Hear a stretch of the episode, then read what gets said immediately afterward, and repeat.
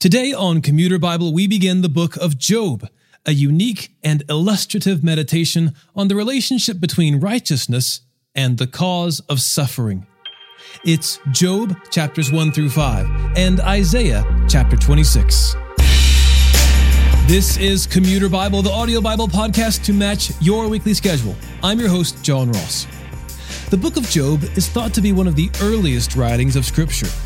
Set in the period of the patriarchs, perhaps even before the time of Abraham, this book gives us the account of a rich man who loses it all. Here in the first few chapters, we are given a rare glimpse into the spiritual realm, describing scenes before the throne of God Almighty, who reigns so supremely that even his enemies must be granted permission before they can act. Satan despises Job and his devotion to God Almighty and does everything in his power to tempt Job into cursing God. While Job's suffering was not brought about by sin, his friends try to convince him otherwise. Job, chapters 1 through 5. There was a man in the country of Uz named Job. He was a man of complete integrity who feared God and turned away from evil. He had seven sons and three daughters. His estate included 7,000 sheep and goats, 3,000 camels, 500 yoke of oxen, 500 female donkeys, and a very large number of servants. Job was the greatest man among all the people of the East. His sons used to take turns having banquets at their homes they would send an invitation to their three sisters to eat and drink with them.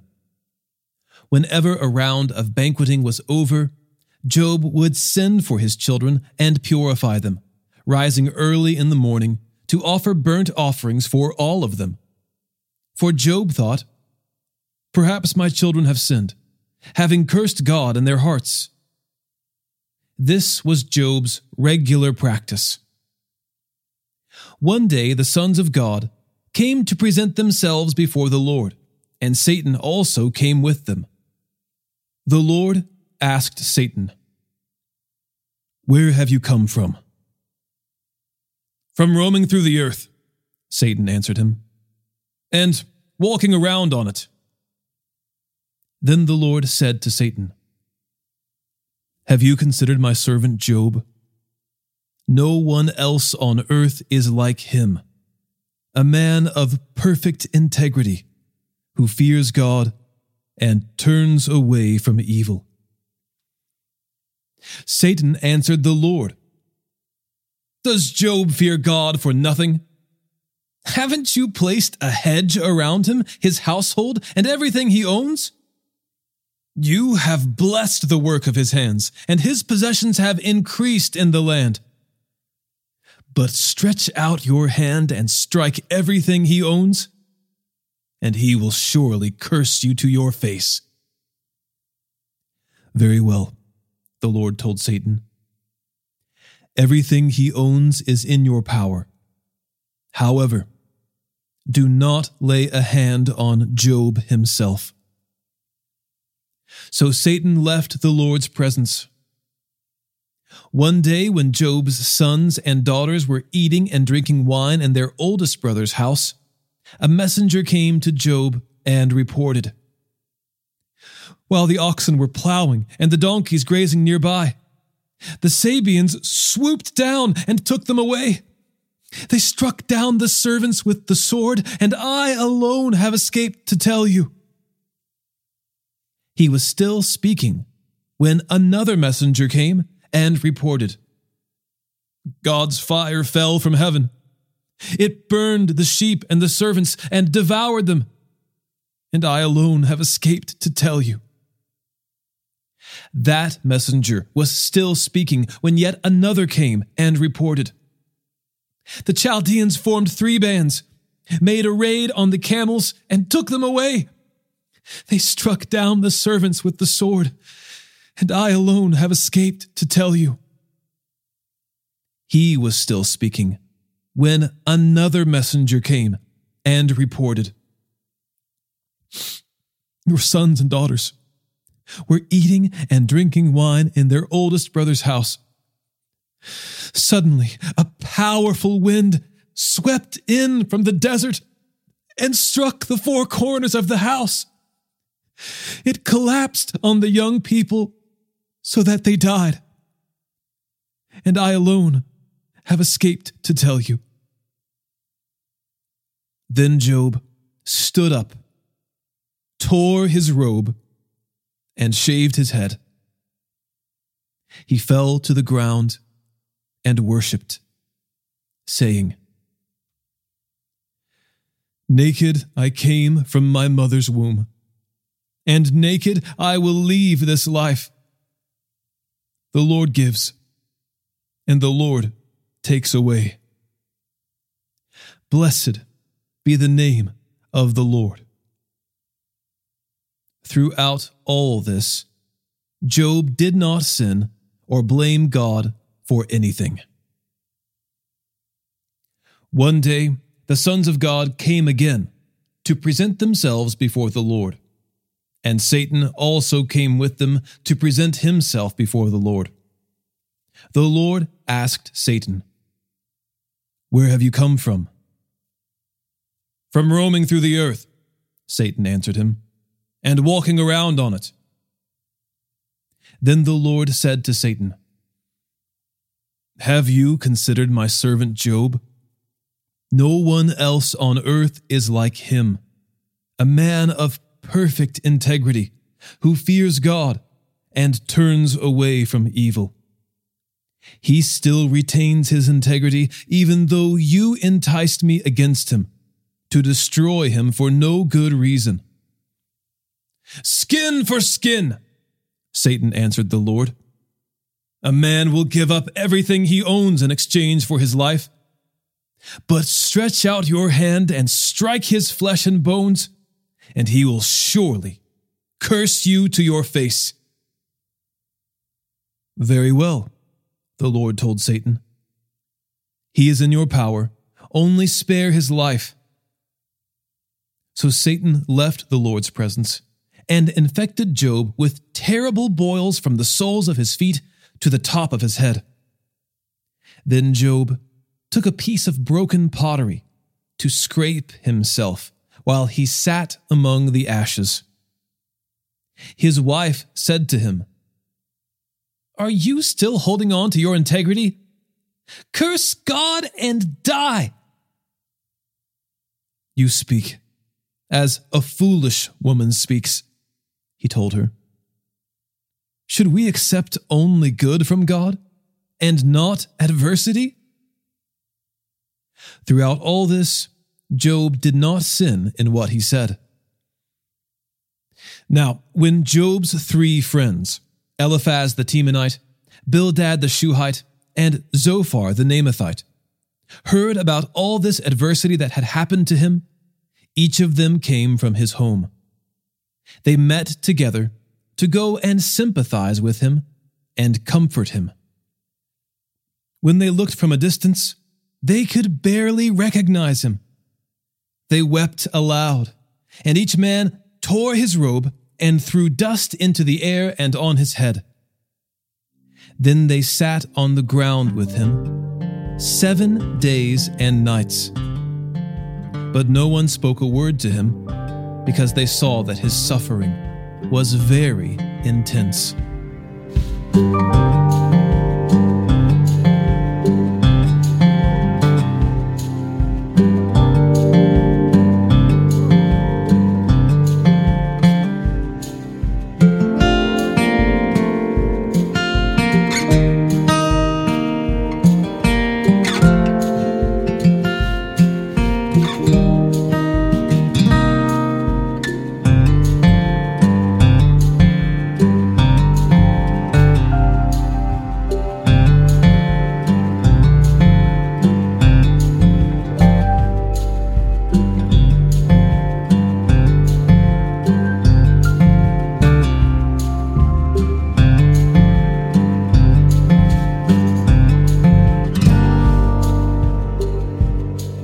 This, Job began to speak and cursed the day he was born.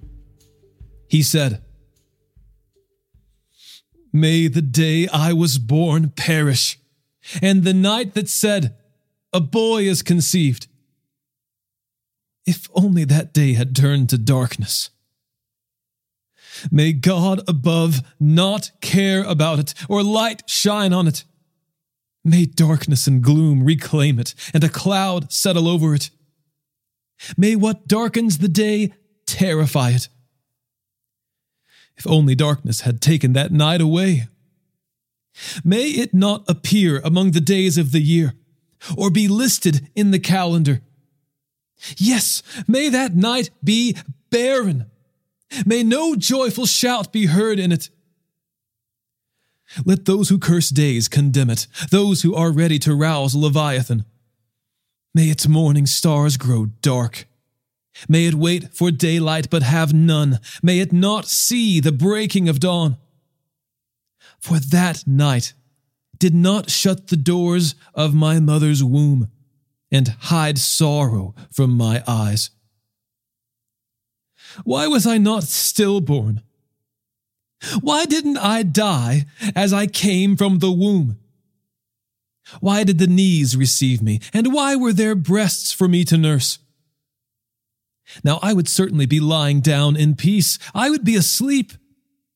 Then I would be at rest with the kings and counselors of the earth, who rebuilt ruined cities for themselves, or with princes who had gold, who filled their houses with silver. Or why was I not hidden like a miscarried child, like infants who never see daylight? There the wicked cease to make trouble, and there the weary find rest. The captives are completely at rest. They do not hear a taskmaster's voice. Both small and great are there, and the slave is set free from his master. Why is light given to one burdened with grief, and life to those whose existence is bitter, who wait for death but it does not come, and search for it more than for hidden treasure, who are filled with much joy and are glad when they reach the grave. Why is life given to a man whose path is hidden, whom God has hedged in? I sigh when food is put before me, and my groans pour out like water. For the thing I feared has overtaken me, and what I dreaded has happened to me. I cannot relax or be calm. I have no rest, for turmoil has come. Then Eliphaz the Temanite replied, Should anyone try to speak with you when you are exhausted? Yet, who can keep from speaking? Indeed, you have instructed many and have strengthened weak hands. Your words have steadied the one who was stumbling and braced the knees that were buckling. But now that this has happened to you, you have become exhausted. It strikes you, and you are dismayed. Isn't your piety your confidence, and the integrity of your life your hope? Consider who has perished when he was innocent? Where have the honest been destroyed? In my experience, those who plow injustice and those who sow trouble reap the same. They perish at a single blast from God and come to an end by the breath of his nostrils. The lion may roar and the fierce lion growl, but the teeth of young lions are broken. The strong lion dies if it catches no prey, and the cubs of the lioness are scattered. A word was brought to me in secret. My ears caught a whisper of it. Among unsettling thoughts from visions in the night, when deep sleep comes over men, fear and trembling came over me and made all my bones shake. I felt a draft on my face, and the hair on my body stood up a figure stood there, but I could not recognize its appearance. A form loomed before my eyes. I heard a whispering voice Can a mortal be righteous before God? Can a man be more pure than his Maker? If God puts no trust in his servants, and he charges his angels with foolishness, how much more those who dwell in clay houses, whose foundation is in the dust, who are crushed like a moth? They are smashed to pieces from dawn to dusk. They perish forever while no one notices. Are their tent cords not pulled up? They die without wisdom. Call out. Will anyone answer you? Which of the holy ones will you turn to? For anger kills a fool, and jealousy slays the gullible. I have seen a fool taking root, but I immediately pronounced a curse on his home. His children are far from safety. They are crushed at the city gate, with no one to rescue them. The hungry consume his harvest, even taking it out of the thorns. The thirsty pant for his children's wealth. For distress does not grow out of the soil and trouble does not sprout from the ground. But humans are born for trouble, as surely as sparks fly upward. However, if I were you, I would appeal to God and would present my case to Him. He does great and unsearchable things, wonders without number. He gives rain to the earth and sends water to the fields. He sets the lowly on high, and mourners are lifted to safety. He frustrates the schemes of the crafty so that they achieve no success. He traps the wise in their craftiness so that the plans of the deceptive are quickly brought to an end. They encounter darkness by day, and they grope at noon as if it were night. He saves the needy from their sharp words and from the clutches of the powerful. So the poor have hope, and injustice shuts its mouth. See how happy is the person whom God corrects. So do not reject the discipline of the Almighty. For he wounds, but he also bandages. He strikes, but his hands also heal. He will rescue you from six calamities. No harm will touch you in seven. In famine, he will redeem you from death, and in battle, from the power of the sword. You will be safe from slander, and not fear destruction when it comes. You will laugh at destruction and hunger, and not fear the land's wild creatures. For you will have a covenant with the stones of the field, and the wild animals will be at peace with you. You will know that your tent is secure, and nothing will be missing when you inspect your home. You will also know that your offspring will be many, and your descendants like the grass of the earth. You will approach the grave in full vigor, as a stack of sheaves is gathered in its season. We have investigated this, and it is true. Hear it and understand it for yourself.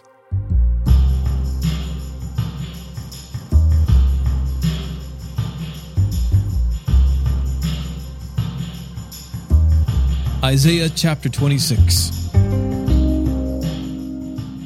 On that day, this song will be sung in the land of Judah we have a strong city. Salvation is established as walls and ramparts. Open the gates so a righteous nation can come in, one that remains faithful. You will keep the mind that is dependent on you in perfect peace, for it is trusting in you. Trust in the Lord forever because in the Lord, the Lord Himself is an everlasting rock. For he has humbled those who live in lofty places, an inaccessible city. He brings it down. He brings it down to the ground. He throws it to the dust. Feet trample it, the feet of the humble, the steps of the poor. The path of the righteous is level. You clear a straight path for the righteous. Yes, Lord, we wait for you in the path of your judgments. Our desire is for your name and renown. I long for you in the night. Yes, my spirit within me diligently seeks you. For when your judgments are in the land, the inhabitants of the world will learn righteousness. But if the wicked man is shown favor, he does not learn righteousness. In a righteous land, he acts unjustly and does not see the majesty of the Lord. Lord, your hand is lifted up to take action, but they do not see it. Let them see your zeal for your people and be put to shame. Let fire consume your adversaries. Lord, you will establish peace for us, for you have also done all our work for us. Lord our God, lords other than you have owned us, but we remember your name alone. The dead do not live, departed spirits do not rise up. Indeed, you have punished and destroyed them. You have wiped out all memory of them. You have added to the nation, Lord. You have added to the nation. You are honored. You have expanded all the borders of the land.